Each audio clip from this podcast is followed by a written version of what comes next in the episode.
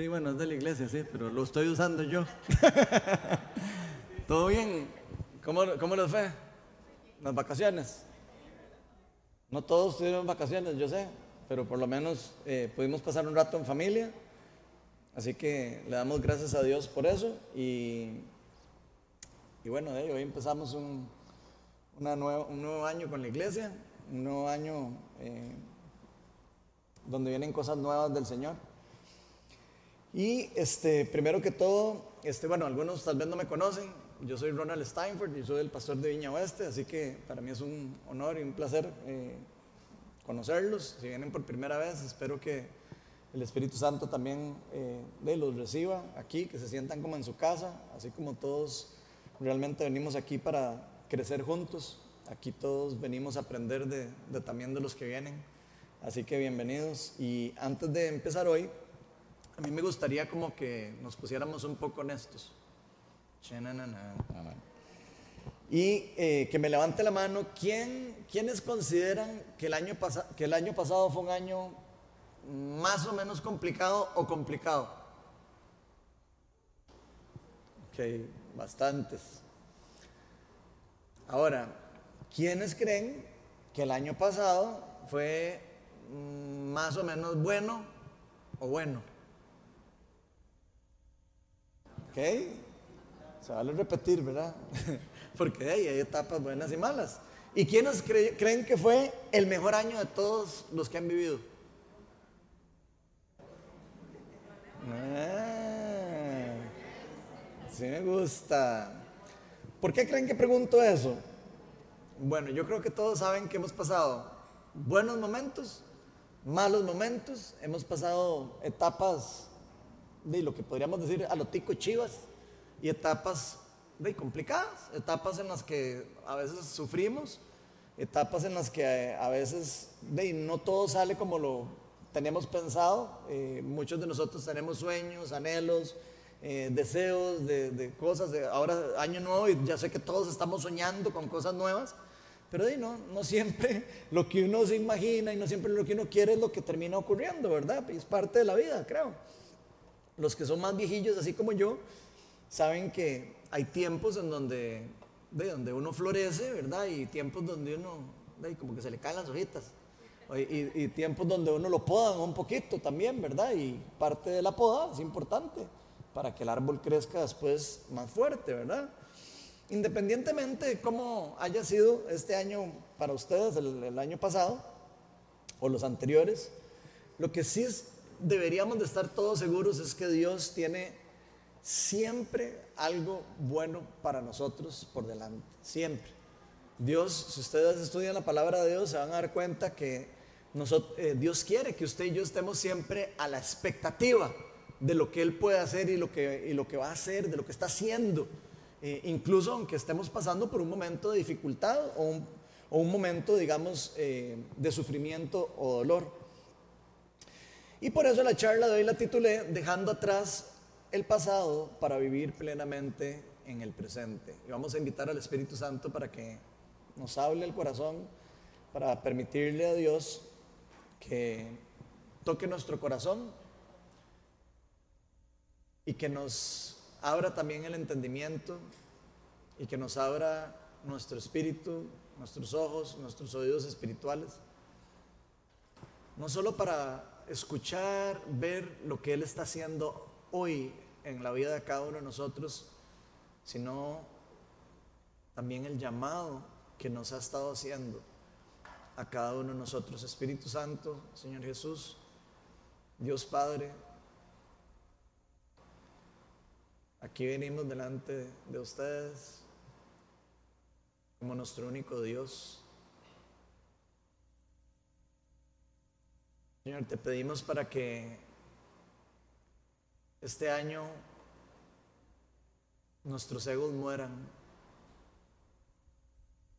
que nuestros deseos se acomoden y se amolden a, a tus deseos. Señor, que podamos experimentar tu reino y no nuestros propios reinos. Muéstranos y enséñanos lo que eso significa. Señor, te pedimos para que todo lo que, todas las hojitas que hayan estado ahí como quedando eh, sequitas y así, que se terminen de caer, que termines de podarlas. Señor, sabemos que cada poda a veces duele, pero sabemos que tú eres el mejor jardinero del mundo y sabes qué quitar para que crezcamos, sabes qué dar y qué agregar para que crezca ese árbol que va a dar buen fruto.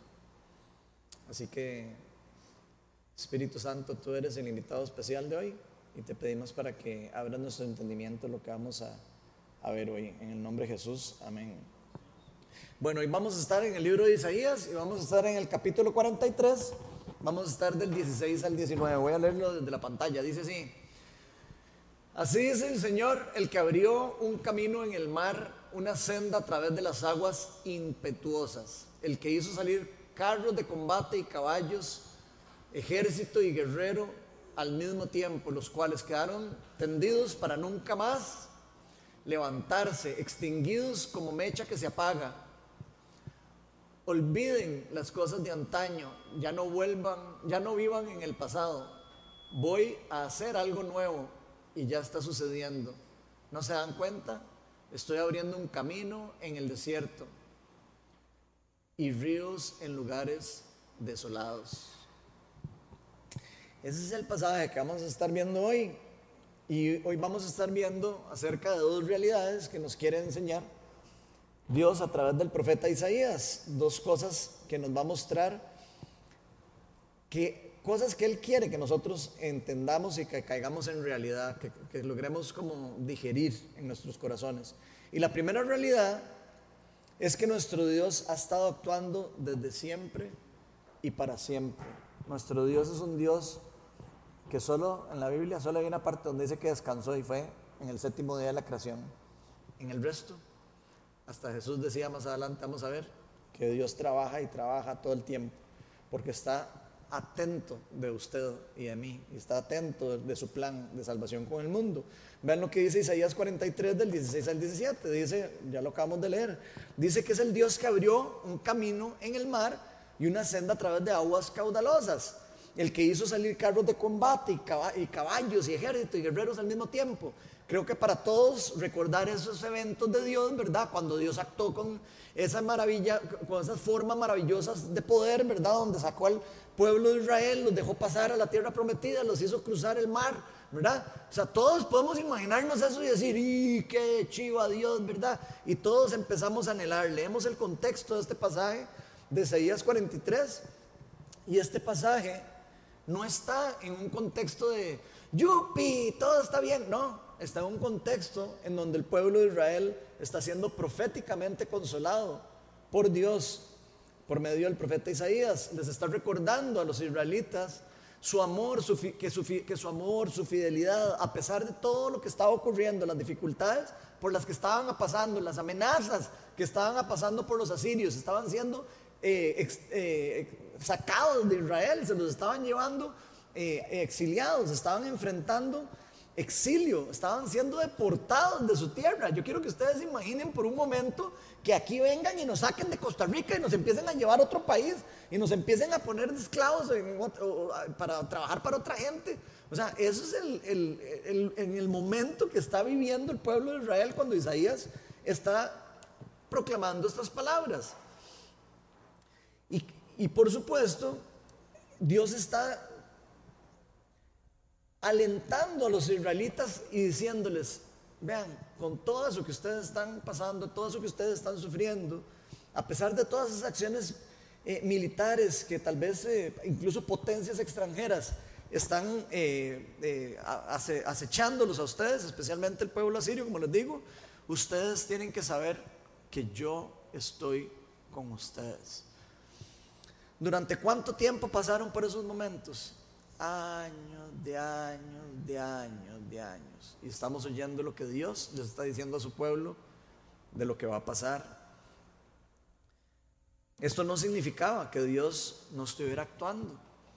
Cualquier persona en ese tiempo podría decir, es que Dios de ya abrió el mar y ya lo cerró y cierra y vámonos, ¿verdad? ya no, no hizo nada, se, fue para la choza, ahí está descansando, ¿verdad? Se lo imaginaban ahí en el sillón viendo Netflix, seguro. Y todo el mundo pasando por el problema. Y todo el mundo diciendo, ¿y Dios dónde está? ¿Y que se quedó dormido? ¿Se acuerdan a Isaías cuando, cuando le dice a los profetas de Baal, ¿qué? Su Dios está durmiendo, ¿se acuerdan? Está descansando. Bueno, parecido. O sea, e, ellos estaban realmente, eh, y quiero que se imaginen cada uno de nosotros en esa situación, realmente eh, sabiendo que Dios tiene poder para mover el mar, para abrir y, rescatarnos y todo, y que aparentemente di, parecía como que no estaba haciendo nada, parecía como que estaba apagado.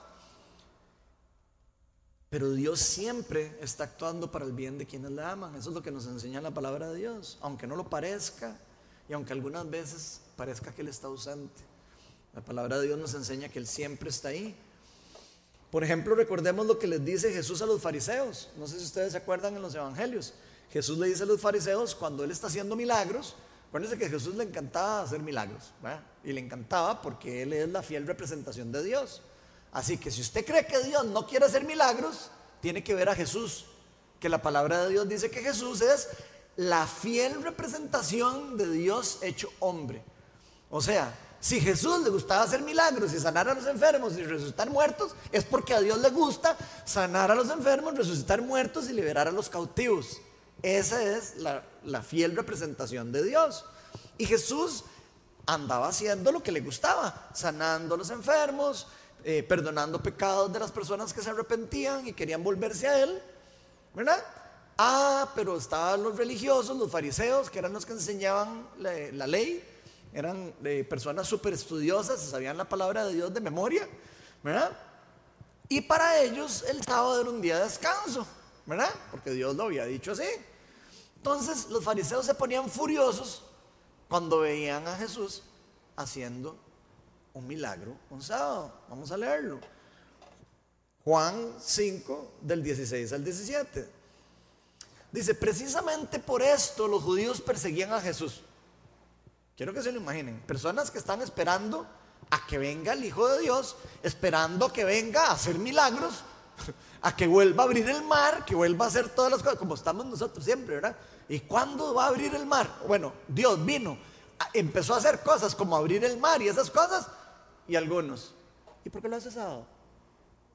¿Y por qué no lo hace cuando yo quiero? ¿Y por qué no lo hace de la forma como yo lo espero? Quiero que se lo imaginen y que, que lo puedan sentir esto. Porque dice que persigan a Jesús, pues hacía tales cosas en sábado. Pero Jesús les respondía, mi Padre aún hoy está trabajando y yo también trabajo. Hasta el día del reposo, Dios está trabajando. Entonces Dios no descansa como uno a veces se lo imagina. No es que Dios está ahí, como les dije, ahí esperando a ver cómo le está pasando la vida a uno de terrible y Él está ahí comiendo palomitas de maíz, esperando. No, Él está preocupado por usted y por mí. Él está preocupado cuando a veces nos metemos por culpa de nosotros en problemas, ¿verdad? Porque hay veces en la que, bueno, la mayoría de las veces podríamos decir que somos nosotros los que nos metemos en los enredos, ¿verdad? No siempre es culpa o intenciones de, externas, ¿verdad? Dios está preocupado por usted y por mí. Siempre. Ahora, yo sé, por supuesto, y creo que usted también lo sabe, que cuando estamos pasando por tiempos difíciles, es muy común que usted y yo nos preguntemos, pero ¿por qué si Dios ha hecho cosas como abrir el mar, como resucitar a Lázaro, como sanar a los enfermos, para levantar a paralíticos y cosas así, ¿por qué no puede hacer algo ya para cambiar este tiempo que estoy pasando por esta dificultad, ¿verdad? Y entonces uno todos los días, Señor, rompe aquí, cambia esto, ¿verdad? Y si no contesta, decimos, debe estar durmiendo. O decimos, no, es que Dios no existe. O decimos, no, es que Dios no me quiere. Y empezamos a hacernos bolas, ¿verdad? Acerca de qué es lo que Dios eh, no está queriendo hacer, como si Dios fuera alguien malo. Y déjeme decirle algo, eso es un error. Aunque usted no lo crea, la Biblia dice que Dios es bueno y que todo lo que Él hace es bueno y que no hay maldad en Él. Así que toda la obra de Dios, todo el plan de Dios tiene una intención final bueno. A pesar de que pasemos por dificultades y problemas que pueden ocurrir en cualquier momento. De hecho, si ustedes lo ven, Dios, ni Jesús, ni nadie prometió que todo iba a ser flor de rosas. Eso es mentira. Si alguien le dijo a usted, acérquese a Jesús y, entonces de ahí en adelante usted va a vivir su vida feliz y alegre para toda la vida, por siempre, sin problemas, lo engañaron. Porque no es cierto.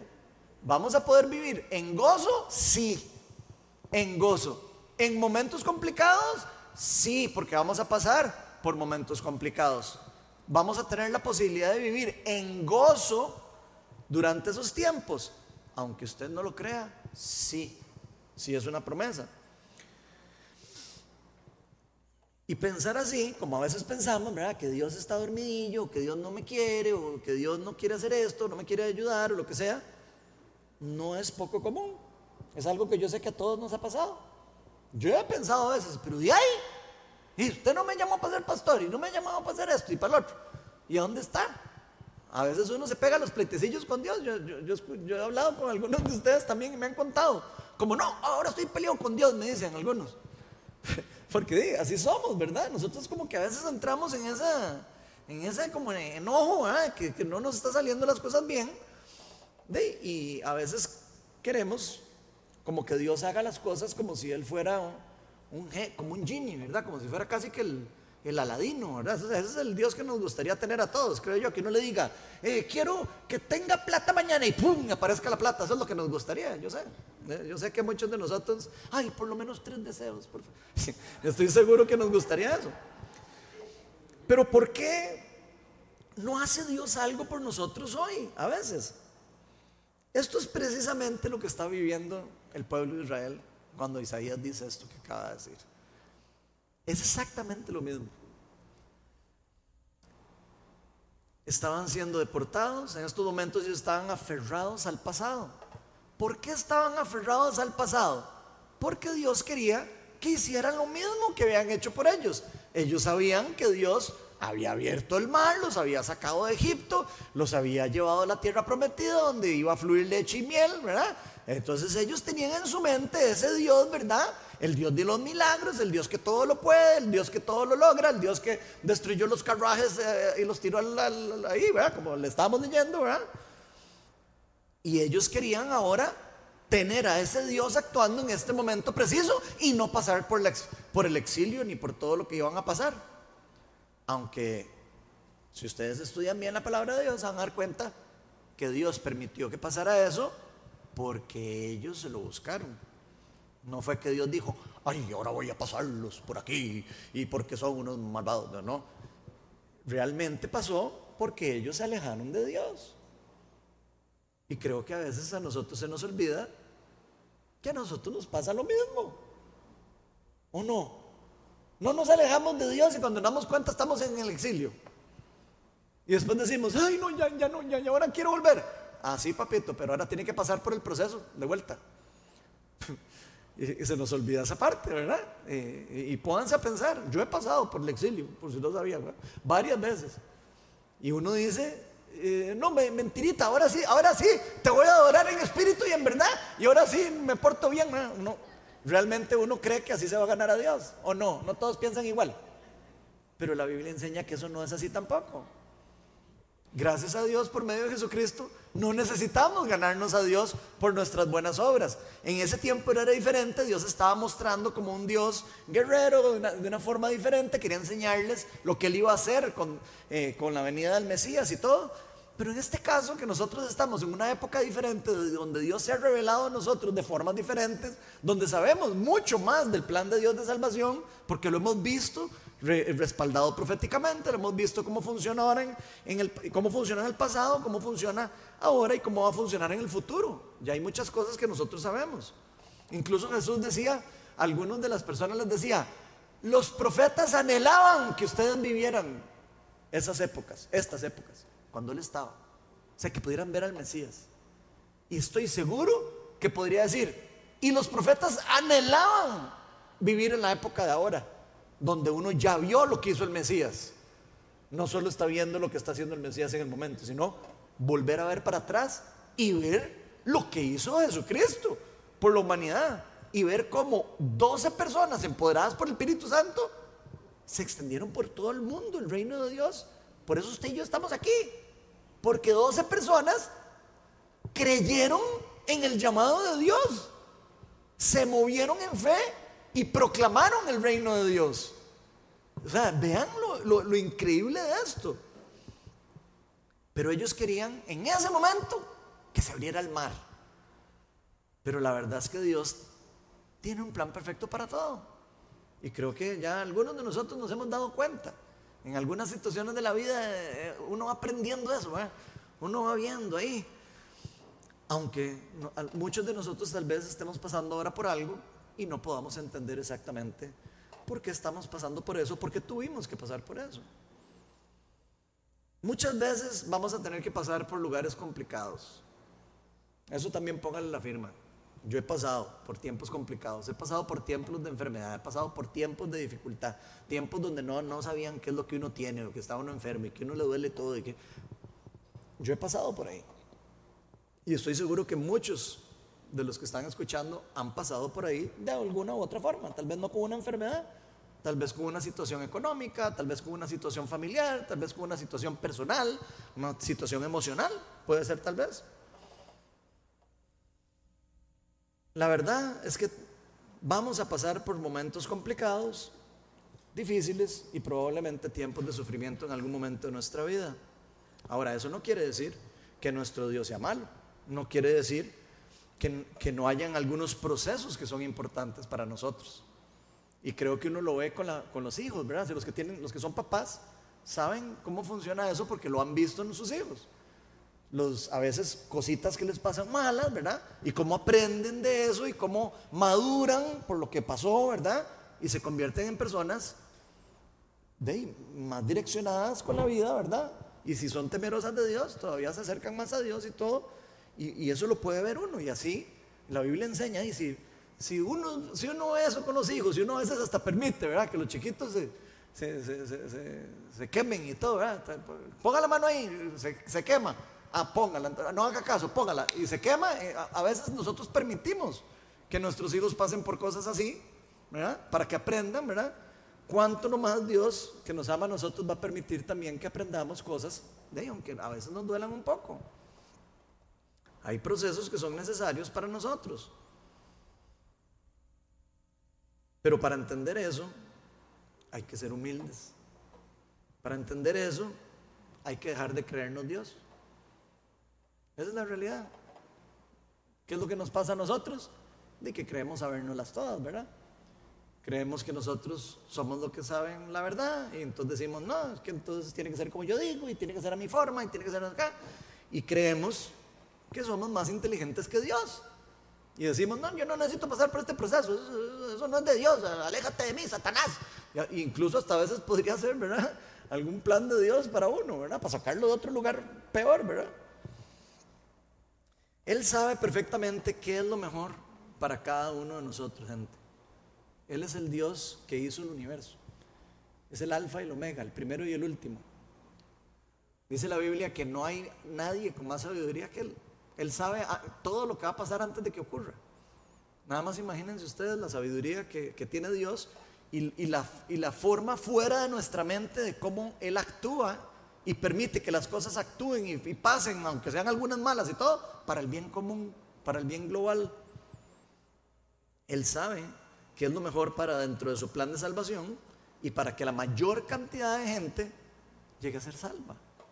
Nunca olvidemos que Él quiere que la mayor cantidad de gente sea salva. Eso hay que tenerlo muy claro. No se trata de mí. A veces vivimos en el, en el yo, ¿verdad? En, en mi proceso, en mi no sé qué, en mi camino. Y no nos damos cuenta que estamos dentro de un plan mayor, donde hay personas que sí, tal vez me ven a mí sufrir y con eso crecen. Aunque parezca raro. ¿No se han puesto a pensar qué loco eso? Pero para entender esto en nuestras vidas, también debemos morir a nuestros deseos. Debemos morir a, yo quiero y, y, sí, yo necesito esto y yo, y es que, es que yo sé que yo esto es lo que tengo que hacer. Hay que morir a eso. Si queremos realmente vivir y experimentar el verdadero plan de Dios que tiene para nuestra vida. Tenemos que renunciar a depender a nuestra propia inteligencia. Uno se cree muy inteligente. Yo a veces me puedo pensar, yo ingeniero, ¿verdad? Y sé mucha matemática y todo. Uno puede creerse muy inteligente, ¿verdad? Pero cuando llega a tomar decisiones de vida, uno es medio, medio bruto, ¿verdad? O, bastante, ¿verdad? Por lo menos en mi caso, yo no sé ustedes, ¿verdad? Pero en mi caso, seas tonto. Yo a veces digo, bueno, las tonteras que uno hace, ¿verdad? Las decisiones mal tomadas por uno creerse más inteligente que Dios. También hay que soltar el amor y la ambición al dinero, aunque suene también muy loco. Yo sé que tengo, un amigo que dice que la plata no es todo, pero es toda. A todo mundo le gusta tener plata, yo sé, y tampoco es que la plata sea el diablo, ¿verdad? como algunos piensan. Tampoco es así. Pero la Biblia nos enseña que también esa, esa ansiedad, esa idolatría, tenerlo todo y querer cosas que no necesariamente necesitamos, nos puede llevar a la destrucción. Y a veces Dios nos protege de eso también. Dios no va a hacer, eh, multiplícate los billetes así de repente, porque también sabe lo que puede pasar en nuestro corazón con eso. Lo puede hacer en algunos casos, claro que lo puede hacer, yo estoy diciendo que no, Dios puede hacer lo que Él quiera, pero hay que pensarlo más eh, a nivel global, que es lo que, cómo, cómo Él va a pensar por el bien común. Jamás haría eso con todo el mundo, no se puede, se sería una tontera. Se saldría incluso de, la lógica y el plan que Él podría tener. Hay que abandonar nuestra mentalidad inmadura de siempre solo querer vivir cosas buenas y bonitas. Esa es la realidad. Si somos inmaduros, vamos a querer todo que sea bonito y que todo sea lindo y que todo sea que a mí no me toquen nada y que nadie se me enferme en mi familia y que el trabajo nunca me despidan y que nunca y que solo me suban el sueldo. Eso es una persona inmadura espiritualmente. Yo sé lo que usted está pensando, yo soy inmaduro, yo soy inmaduro. Pero en realidad así es, gente. La madurez espiritual nos lleva a pensar, sí, sí, chivísima eso y todo, y está bien, Dios me lo permitió y lo tengo pero tengo que estar agradecido con lo que tengo. Tengo que saber administrar lo que está pasando por mis manos. Tengo que saber poner mi corazón en donde tiene que estar. Puede pasar cosas increíblemente chuzas por nuestras manos, por supuesto. Y eso no hay nada malo. Pero qué chiva si nosotros pudiéramos tener la madurez para decir, tengo todas estas cosas, voy a usarlas para el reino. Voy a usarlas de una forma inteligente no me lo voy a gastar todo ya, como nos pasa a todos, ¿verdad? Todos somos así, no crean. A mí me pasa lo mismo también, por si acaso. Ahí somos inmaduros. Porque queremos solo lo bonito, queremos todo bien, pero así no es la vida en el mundo caído. Esa es la triste realidad y eso es lo que la Biblia enseña. No vivimos en un mundo que está todo gobernado así por el poder del, y, la, y la bendición de Dios, ¿no? Ahí guerra espiritual, hay eh, el reino de las tinieblas, eh, luchando en contra del reino de Dios, hay, hay cosas que se mueven que nosotros a veces ni entendemos o no podemos verlas, ¿verdad? Y que nosotros deberíamos de entenderlas para poder aceptar y entender y estar agradecidos con lo que estamos viviendo según el momento que estemos viviendo. No podemos ser ignorantes de lo que está ocurriendo en el mundo y por qué a veces pasan cosas malas y por qué ah, deberíamos, la Biblia nos enseña acerca de, que, para entender eso. Precisamente por eso se nos dice en varios versículos de la Biblia lo siguiente. Vean lo que dice Hebreos 13 del 5 al 6, por ejemplo. Manténganse libres del amor al dinero y conténtense con lo que tienen. Porque Dios ha dicho, nunca, y aquí quiero que abra usted el oído espiritual, nunca los dejaré, jamás los abandonaré. Así que podemos decir con toda confianza, el Señor es quien me ayuda, no tengo miedo. ¿qué me puede hacer un simple mortal? Ah, pero nosotros le tenemos más miedo a los mortales que a Dios, lamentablemente. Y no estoy hablando de un miedo de que, uy, Dios, no, me refiero al a, Y, mae, es Dios. O sea, ese es el temor reverente. El, como cuando uno es chiquillo y llega el papá de uno y le dice, Ronald, y uno. No es que uno le tiene miedo al papá, es que uno le tiene respeto. Uno le tiene como un. eh, uno lo ve honorable al papá. Y si uno está haciendo algo mal y el papá le dice algo, es- hay un temor ahí, ¿verdad? Que, que- que no es un temor de que me va a matar, ¿verdad? Pero es un claro, si usted es un buen papá, ¿verdad? Si no, sí sale corriendo un chiquillo, ¿verdad? Pero pensemos en que, en, que, en que no es un papá agresor, ¿verdad? Sino es algo normal, ¿verdad? Eh, es un temor reverente. Ese es el mismo que- temor que la Biblia habla de que no hay nada más sabio en el mundo que el temor a Dios. De hecho, dice que es el principio de toda sabiduría, el tener ese temor reverente al Señor. Vean lo que dice Salmos 23, 4. Dice, aún si voy por valles tenebrosos, todo el mundo se lo sabe. Ese salmo. No temeré ningún mal porque tú estás a mi lado. Tu vara y tu bastón me reconfortan. Vamos a pasar por lugares oscuros y tenebrosos y pantanosos. Sí, pero vamos a pasarlos a la par del Señor. Si somos cristianos, ¿verdad? Si no son cristianos, va a ver quién lo acompaña. Ya, ya no sirve el que Dios lo acompañe, porque hey, si no, ¿qué cree en Dios? Si no lo quiere y no quiere tenerlo, sería extraño, ¿verdad? Aunque aún así Dios va detrás de las personas. Aún así, cuando yo no, cuando yo era ateo y todo, ahí andaba Dios persiguiéndome por todo lado. Y me, estoy seguro que me salvó más de una. Y yo ahora vuelvo a ver atrás y yo, "Jue pucha, como era yo, ma". y aún así puedo ver la mano de él, cómo me rescató de un montón de cosas impresionantes. Isaías 41 días dice, así que no temas porque yo estoy contigo. No te angusties porque yo soy tu Dios. Te fortaleceré y te ayudaré y te sostendré con la diestra de mi justicia. Ese es el Señor Todopoderoso. Ese es el mismo Señor que abrió los mares y dejó que el pueblo pasara de un lado al otro. Ese es el mismo Dios que resucitó a Lázaro entre los muertos. Ese es el mismo Señor que sanó a los paralíticos y que sigue sanando hoy a diferentes personas y que sigue haciendo su obra en el mundo para destruir el mal que va a quedar terminado cuando venga la segunda venida de Él. Ahora, ¿qué quiere decir todo esto?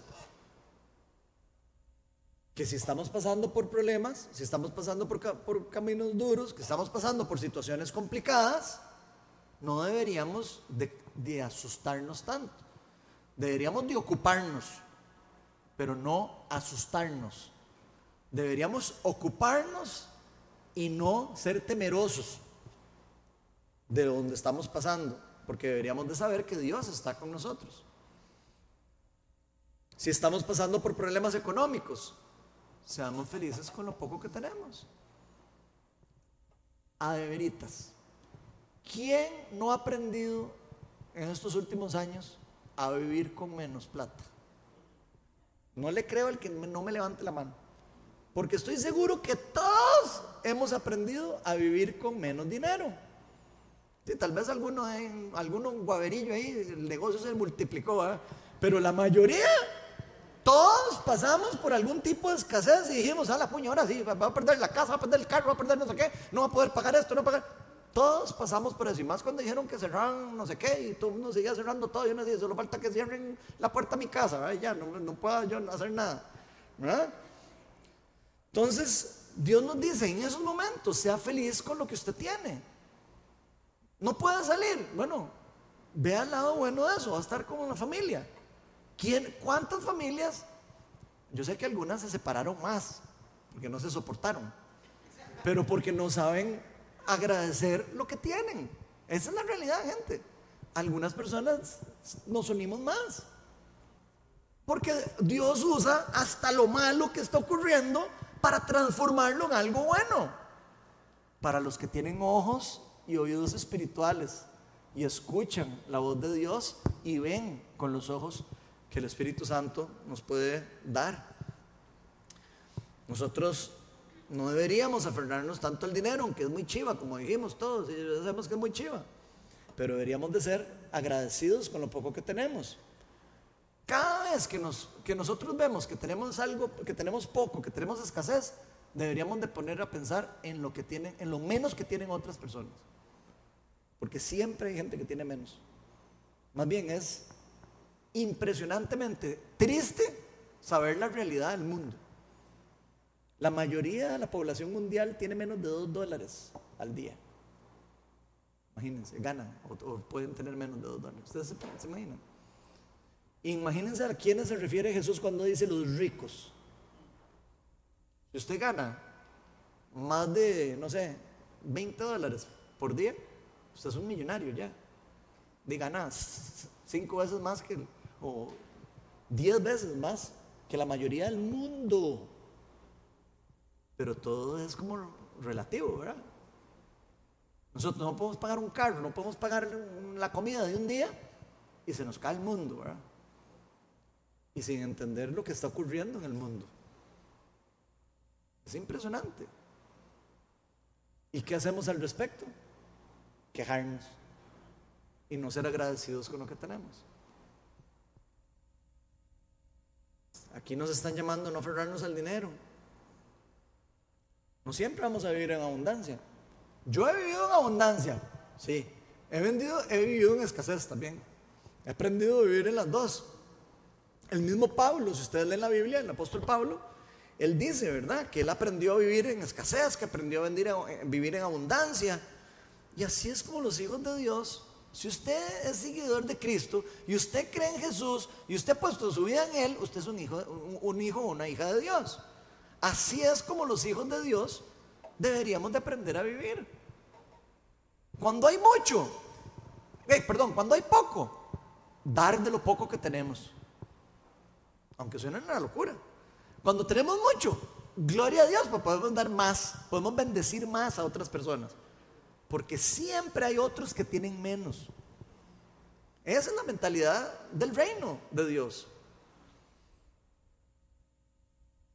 Yo sé que muchos de nosotros podemos caer en ver a Dios, en querer ver a Dios hacer el milagro, ¿verdad? Como les estoy diciendo, ¿verdad? En querer, eh, en creer que, no existe o que no está con nosotros, ¿verdad? Y entonces decimos todo ese eh, pleito mental. Pero la pura realidad es que Dios no quiere tener que demostrarnos que Él existe por medio de, los, milagros y esas cosas. Si Él quisiera eso, haría otra vez caer maná en cualquier momento. Él podría hacer un montón de cosas. Uno podría decir, ¿por qué no lo hace? Porque Él no quiere hacerlo. No quiere, Él no quiere demostrarnos que Él existe de esa forma. Él quiere hacerlo de una forma diferente. A veces lo hace de esa forma, sí, pero también lo hace a veces de otras. Nosotros queremos al genie otra vez. Queremos eh, hacerle así a la lámpara y que salga. Pero no, a Dios le gusta a veces ver que nosotros veamos a Dios en la escasez. Que, Dios veamos, que veamos a Dios en alguien que no tiene y que lo da todo. Y podemos decir, ¿cómo es esa persona? Esa persona puede ser que haga eso. Ahí estamos viendo a Dios. Dios dice que incluso a veces a través de las personas que están encarceladas, cuando dice, y no me diste de comer, ¿se acuerdan? Y, era a Él. Él a veces se refleja en, un montón de lugares para que podamos ver a Dios. Pero nosotros lo que queremos ver es nada más al Dios de los milagros. No queremos ver, eh, tal vez hemos querido seguir a, Dios más por lo que Él nos puede dar y no más por quién es Él. Y ahí es donde creo yo que está el error terrible para nosotros. Sería facilísimo creer en Dios. Y si le dijéramos, Señor, hoy necesito un carro nuevo, y aparece en el. Imagínense qué fácil.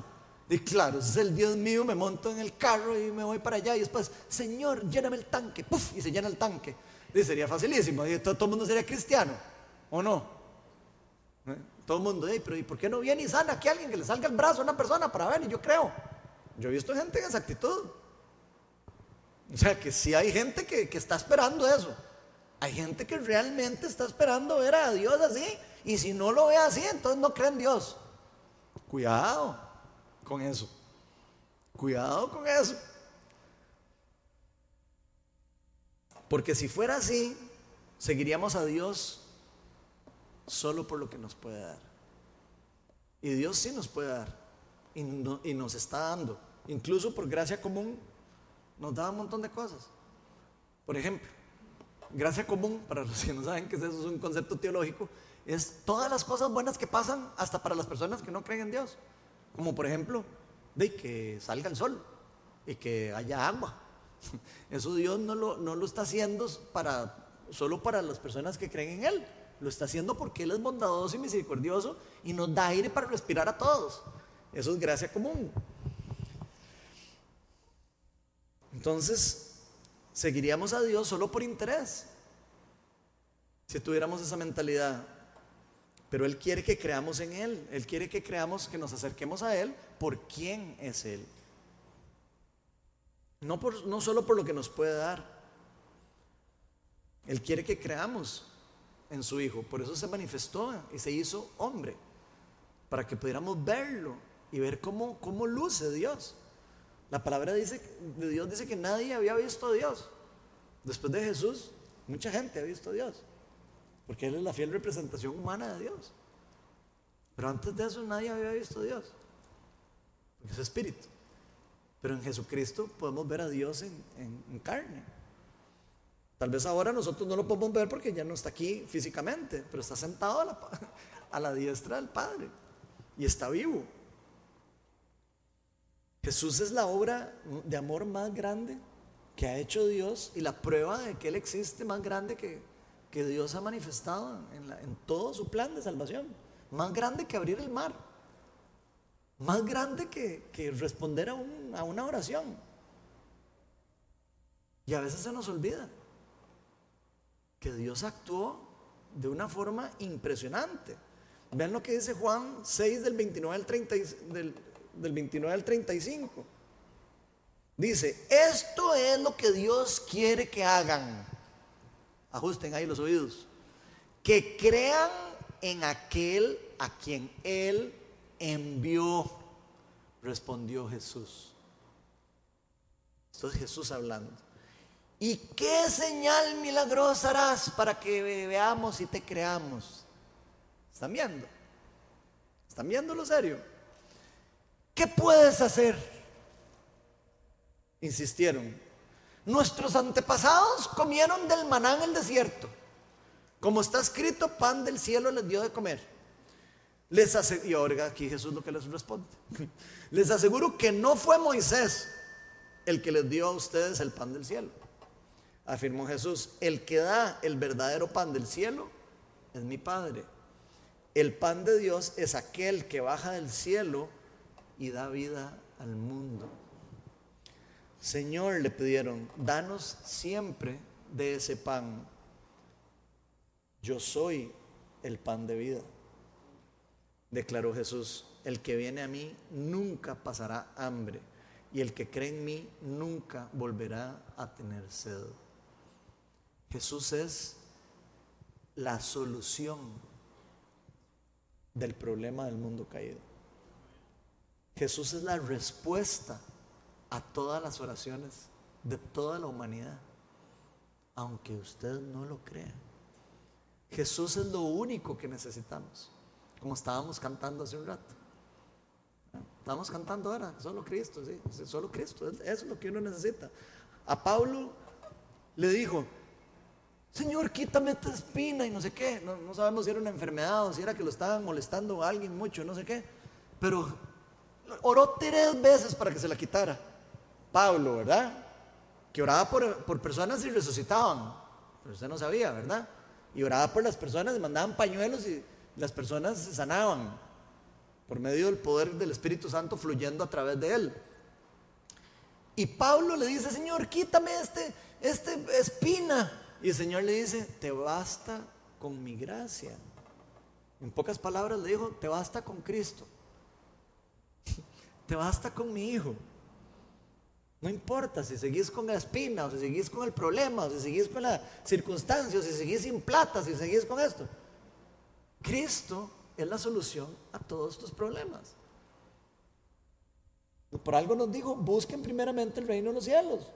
Y después, todas las otras cosas, como la plata y las otras cosas que uno quiere, les serán añadidas. Jesús es el, pan que bajó del cielo.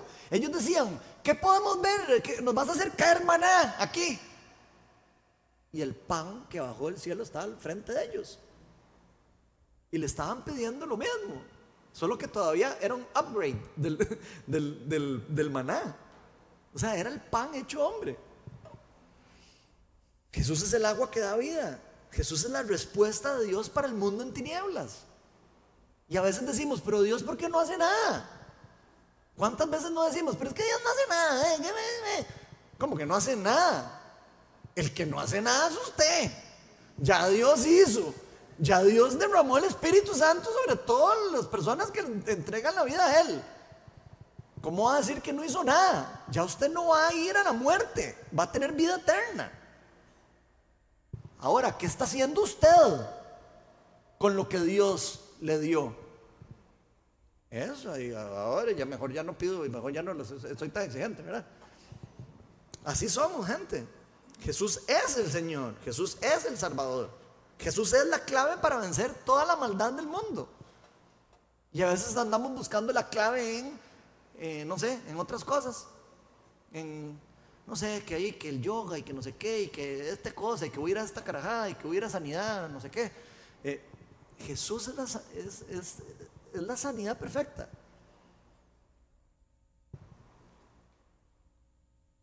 ¿Qué estamos esperando para entregarle la vida? Él es. Él es la vida. Él es la verdad. ¿Qué estamos esperando para tomar la cruz, nuestra cruz, y seguirlo? Porque tomamos la de Él y gloria a Dios, ¿eh? gloria a Dios, la cruz de Cristo. Y la de nosotros, que tenemos que cargar, los discípulos, que dicen, no, el que no carga la cruz y me sigue no puede ser mi discípulo. ¿Qué pasó con la cruz de nosotros? ¿Qué estamos haciendo? ¿Estamos siguiendo a Dios? ¿O queremos al Gini? de la botella, nada más ahí, que parezca como...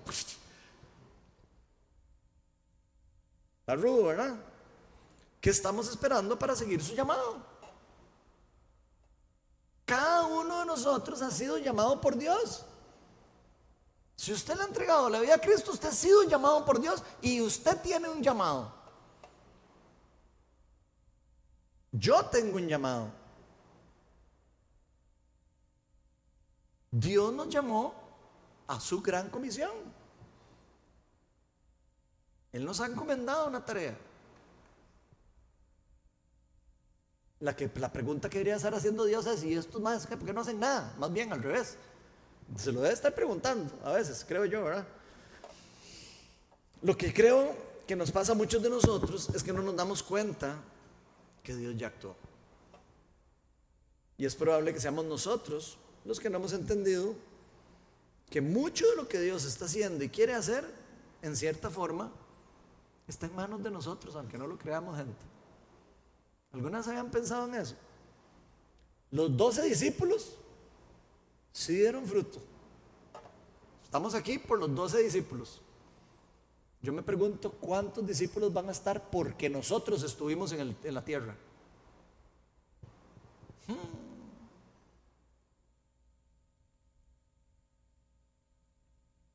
está en manos de nosotros. Jesús nos dijo, yo soy la luz del mundo. Y después nos dijo, ustedes son la luz del mundo. Y una lámpara no está hecha para taparse con una sabana y guardarla en una esquina del cuarto. Está hecha para ser puesta en una colina, iluminar a la gente que la gente sea atraída a la luz. Esos somos los hijos de Dios. Y esto nos lleva al siguiente punto, la segunda realidad es que Dios está por hacer cosas nuevas. Eso póngale la firma. Y muchas de ellas ya están sucediendo y no las estamos viendo. Y no solo eso, nosotros somos parte de ese plan. Isaías 43, 16 al 17 dice, olviden las cosas de antaño, ya no vivan en el pasado. Deje de estar esperando que vuelva a pasar lo que usted ya vivió con Dios. Puede ser que usted experimentó con Dios una cosa lindísima. Y entonces, hace 15 años usted dice, uy, sí, me tocó el Espíritu Santo y que fue lindísimo. Y ahora ya yo no sé nada, ya no quiero nada de Dios y yo no sé nada. Y es que antes sí era bonito Dios. Y estamos viviendo esperando que nos pase lo mismo que pasó hace 20 años. Eso es vivir en el antaño, eso es vivir en el pasado, gente. Y aquí nos están diciendo, olviden las cosas del antaño. Ya no vivan en el pasado porque voy a hacer algo nuevo. Quiero hacer algo nuevo. Ya está sucediendo. No se dan cuenta. Y muchos de nosotros no nos damos cuenta porque seguimos aferrados al pasado. O seguimos esperando que Dios haga algo de una forma como lo queremos nosotros que ocurra y no nos damos cuenta que ya Él está actuando en nuestra vida y está actuando a través de alrededor de nosotros para hacer muchas cosas alrededor de nosotros y usarnos a nosotros que somos requete imperfectos para hacer cosas maravillosas en su reino. Dios dice, estoy abriendo un camino en el desierto. Un camino en el desierto, gente, como, o sea, en un lugar donde no hay nada. Estoy abriendo un camino en el desierto y ríos en lugares desolados. Veanlo espiritualmente lo que esto significa. Está moviendo el reino de las tinieblas y está permitiendo que el reino de Dios irrumpa ahí. Pero eso ocurre no solo, bueno, sí, principalmente por el poder de Dios y por el Espíritu Santo y todo, pero ocurre cuando las personas que son hijas de Dios, que son los portadores del Espíritu Santo, que son las personas que son los embajadores del reino de Dios, que son los representantes de Dios, se mueven y caminan como pueblo de Dios y atraviesan los lugares desolados y multiplican el, todo lo que, tiene que hacer. Eh, así es como funciona. Este versículo nos enseña que los israelitas estaban cegados, no podían ver eso para ver el presente. No podían ver el presente. Decían, ah, Charita, aquí estábamos en Babilonia. No, no podían ver el presente. En vez de decir, ¿cómo, cómo les enseñamos a los, babilonios de Dios? De hecho pasó con Nabucodonosor, ¿verdad? O sea, pero fíjense que, eran cuatro más, ¿verdad? Ahí los únicos, los otros estaban, eh, que adoren aquí está decía, que adoren, eh, sí, sí, sí, sí. Todos así, ¿verdad? Ninguno realmente con el, siguiendo al Dios verdadero. Daniel y sus tres amigos eran los así como los únicos que realmente decían, no, yo no me, yo no voy a inclinar de esa estatua, pues me matan primero. Ahora usted le dicen, ay, que viva no sé qué, y uno, sí, señor, sí, sí, sí. Aunque vaya en contra de todo lo que Dios quiere. Nadie dice nada. Todo el mundo se somete al mundo. Todo el mundo le tiene miedo al hombre. En vez de tenerle temor reverente al Dios vivo. Ellos estaban pegados a esa imagen de Dios en su pasado. Ellos creían que Dios iba a venir con su espada poderosa y hacer todas las cosas. Estaban esperando eso. Y querían que fuera igual en ese momento, pero Dios estaba actuando de una forma diferente. Y estaba también haciéndolos crecer, madurar y, y dejar que su, poder se moviera a través de esa gente y la gente se acercara a Dios también, otras personas, no solo los israelitas.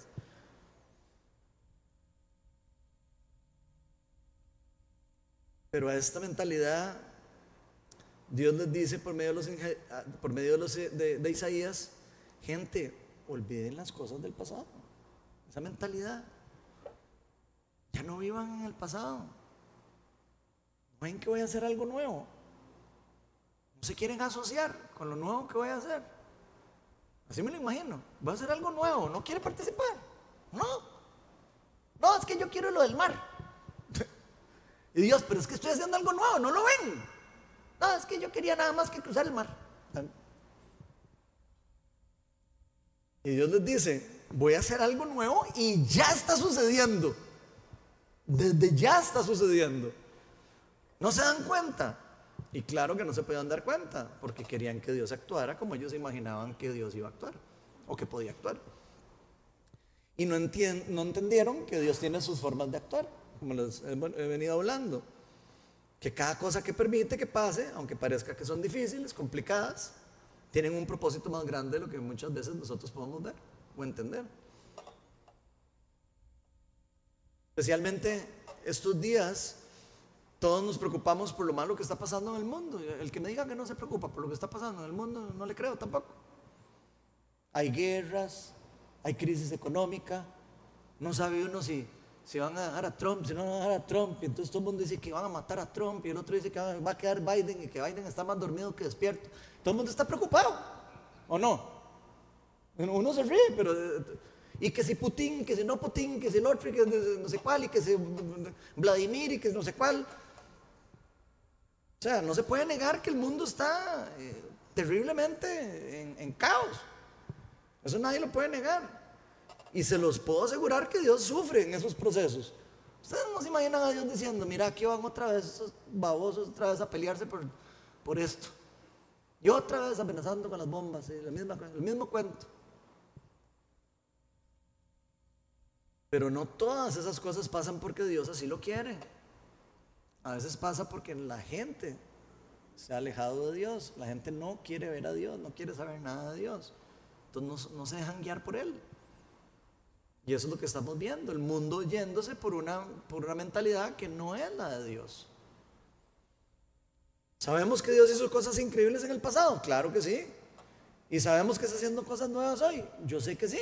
Yo he visto cosas impresionantes de Dios en el poco tiempo de, ser pastor. Pero para eso es importante asociarnos con Él. Si no, es como que lo deje uno el tren, Ahí va con el tren, ¿quién se sube el tren? Eh, ahí me dejó el tren. Dios quiere usarlo a usted y a usted, a todos nos quiere usar para su plan de salvación y para otro montón de cosas, para reflejarlo a Él. Una gran parte del plan de Dios es que nosotros actuemos según su voluntad según el llamado que nos haya hecho cada uno. No todos tenemos un llamado igual. Hay unos que están llamados a ser pastores, otros que están llamados a ser profetas, otros que están llamados a ser eh, servidores del reino, otros que están llamados a alimentar a los, apaciguar al enfermo, lo que sea, o sanar a los enfermos. O sea, hay diferentes llamados. Pero la pregunta es si nosotros estamos realmente actuando dentro del plan de Dios y el propósito de nuestra vida. Porque nosotros tenemos que tomar la decisión personal de creerle y seguir, seguirle, actuar. Porque Dios no solo está haciendo cosas hoy, también hay muchas más cosas que Él está haciendo en el futuro. Hay montones de cosas que Él va a hacer que nosotros ni tenemos pensado. O que podemos imaginarnos, pero ni tenemos la menor remota idea de lo que va a hacer. Y no podemos desligar esto tampoco de lo que está profetizado, de lo que sabemos que va a ocurrir. Hay muchas cosas que ya sabemos que va a ocurrir, porque está profetizado. No podemos eh, desacoplar eso de la vida. No podemos tampoco decir, ah, no, es que entonces eso no va a pasar. No, eso va a pasar en algún momento, porque es, es profecía, es algo que va a ocurrir. Los profetas del Antiguo Testamento lo proclamaron. Y con más razón deberíamos de estar listos, con más razón deberíamos de estar atentos, con más, con más razón deberíamos de estar despiertos y apasionados para ser parte de lo que Dios está haciendo en el mundo. Jesús ya nos dijo algunas cosas que van a ocurrir, pero no con la intención de asustarnos, no para que uno diga, ¡ay, qué miedo! No sé qué, no, no, no, sino con la intención de que nos preparemos para vivir como hijos de Dios. Que podamos vivir en el presente que nos preparemos para el futuro, que seamos sal y luz del mundo y que reflejemos su gloria. Pero a veces creemos que Cristo quedó muerto, porque lo vimos morir en la cruz y decimos, ya, charita. Pero Dios no murió. O sea, murió, pero resucitó de entre los muertos. Él está vivo. Y no solo está vivo, Él va a venir una vez más a restituir todo el mundo, a terminar de implantar su reino. Vean lo que nos dice Mateo 24, 29. Eh, capítulo 24 del 29 al 31. Inmediatamente después de la tribulación de aquellos días, se oscurecerá el sol y no brillará más la luna. Las estrellas caerán del cielo y los cuerpos celestes serán sacudidos. Todo el mundo, uy, qué miedo.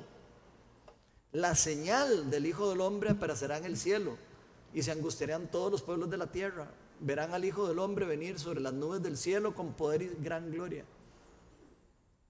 Y la gente le tiene miedo a eso. De verdad. Los cristianos a veces tienen miedo a eso. Eso va a ser el día más glorioso que pueda ocurrir. Cuando ocurra eso. Cuando el Hijo de Dios vuelva por nosotros, va a venir a restablecer el mundo por completo. Va a venir a destruir al enemigo por completo. Y dice, y al sonido de la trompeta mandará a sus ángeles y reunirá a los cuatro vientos a los elegidos, de un extremo al otro del cielo. Y esto, aunque no es en el presente. Esto no es el presente, esto es el futuro. Pero va a ocurrir en algún momento. No podemos decir, ah, no, es que eso no va a ocurrir. No, no, esto va a ocurrir en algún momento, no sabemos cuándo.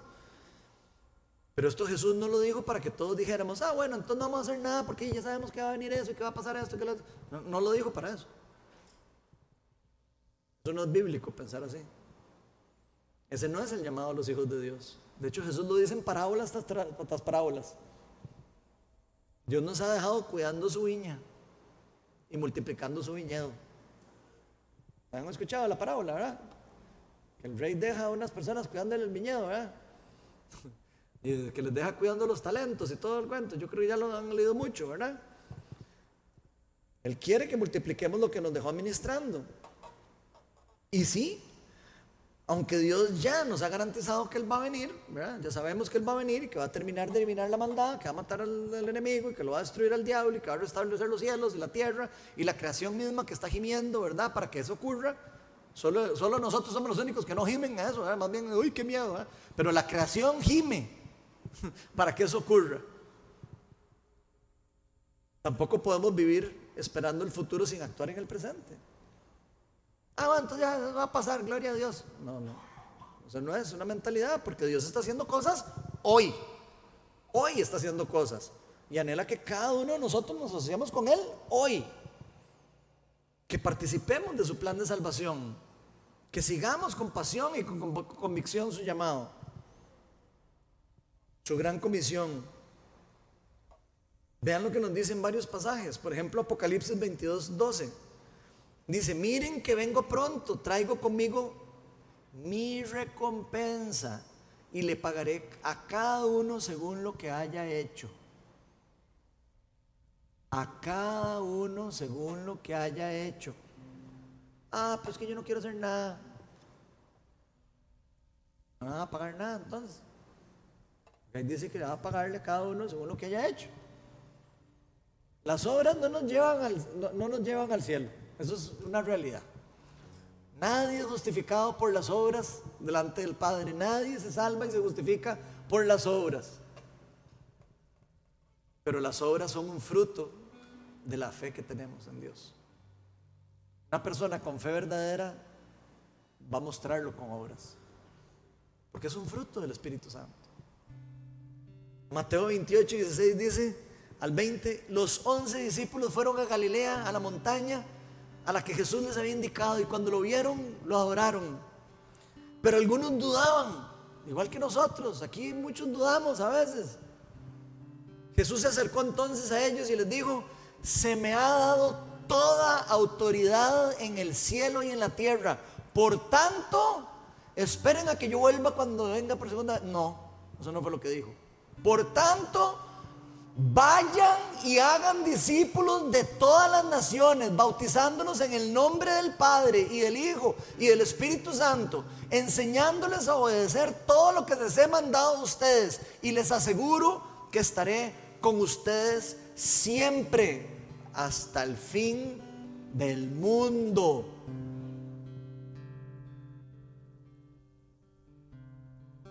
Eso fue lo que nos mandó a hacer el Señor mientras Él viene. ¿Cuándo es el fin del mundo? Cuando venga en la segunda venida. Entonces quiere decir que nosotros tenemos una tarea antes del fin del mundo. Y ahí no la dijeron cuál es. Mateo 17 dice, donde quiera que vayan, a donde quiera que vayan, le está hablando a los discípulos, prediquen este mensaje. El reino de los cielos está cerca. Sanen a los enfermos Escuchen por favor. Oren por los enfermos. No, no, no, no, no. No. Sanen a los enfermos. Resuciten a los muertos. Limpien a los que tengan alguna enfermedad en la piel. Expulsen a los demonios. Lo que ustedes recibieron gratis, denlo gratuitamente. Esa es la tarea de los hijos de Dios. Ese es el llamado hacer las obras que Jesús comenzó. Tenemos que continuar la obra que Jesús inició. Esa es nuestra tarea. Y esta gente es el mensaje de Dios para nosotros. Aunque no lo queramos escuchar. Aunque digamos, no oigo, no oigo, soy de palo, tengo orejas de pescado. Ese es el mensaje vivo de Dios para el pueblo suyo. Y Él vendrá en el futuro. Póngale la firma que va a venir. Pero Él quiere que cada uno de nosotros vivamos en el presente. Y la verdad, yo no sé cuál sea la situación o la etapa en la que cada uno de nosotros está pasando. Sé, yo no puedo saber la etapa en la que cada uno de nosotros está pasando. Puedo saber la mía, no puedo saber la de ustedes. Tampoco puedo saber lo que los que estén escuchando en internet. ¿Qué, qué estarán pasando? Todos estamos pasando por diferentes momentos. Lo que sí sé es que Dios está haciendo cosas nuevas. Y va a hacer cosas nuevas. Y van a hacer cosas grandes. Estar, por hacer cosas aún mayores. Y creo que el mensaje que tiene para nosotros hoy es que tenemos que dejar de vivir del pasado. Si en el pasado algo pasó lindísimo, algo pasó malísimo, déjelo ahí ya, déjelo pasar y ábrale su corazón a lo que viene nuevo de Dios. La palabra de Dios dice que Dios saca el mejor vino al final de la fiesta, no al inicio. Si usted cree que ya probó el mejor vino de Dios, está equivocado. Viene el mejor vino al final de la fiesta. Pero para eso, Jesús dijo, yo no pongo vino nuevo en un odre viejo, porque se explota el odre. Primero hay que renovar el odre. Tenemos que cambiar nuestro corazón. Tenemos que cambiar nuestra actitud para con Dios. Nosotros somos templo del Espíritu Santo. Nosotros somos privilegiados, escogidos por Dios, herederos y coherederos del trono de Cristo. ¿Qué estamos haciendo con los talentos que nos dio Dios? Yo no los quiero enterrar, como les dije hace un tiempo para acá atrás. Yo quiero que Él venga y me diga, siervo fiel, te di tres moneditas, me volviste otras tres. No importa cuánto sea lo que usted esté multiplicando, pero multiplíquelo. Y no está hablando de plata nada más se refiere a los dones y las cosas que nos dio a cada uno, los propósitos, lo que estamos administrando cada uno de nosotros. No importa si usted se siente desconectado de Dios, no importa si usted hace 20 años tuvo una experiencia con Dios y después nunca más lo volvió a sentir. Ya es hora de que usted deje eso atrás y le diga, Señor, yo hoy quiero un nuevo, una nueva mentalidad. Yo quiero hoy empezar incluso aprovechar este nuevo año para empezar con un, nuevo chip en la cabeza. Yo quiero poder experimentarte hoy, en el presente. Yo quiero ser tuyo para tu reino hoy.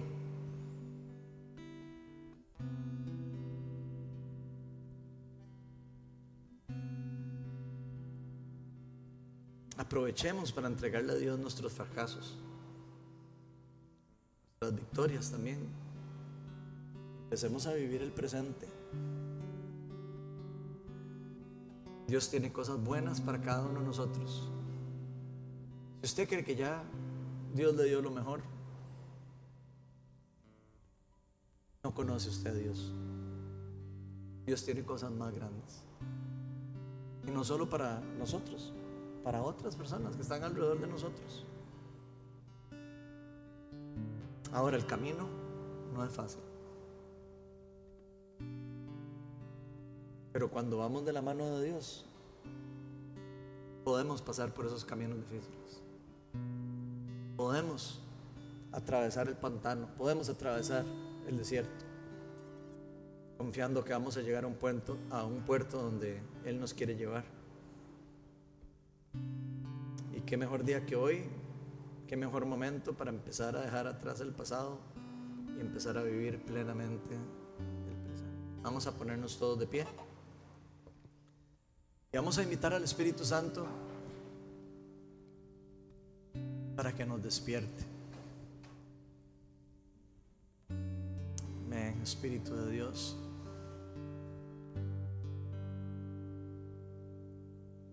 Amén, Espíritu Santo. Ven, Espíritu de Dios.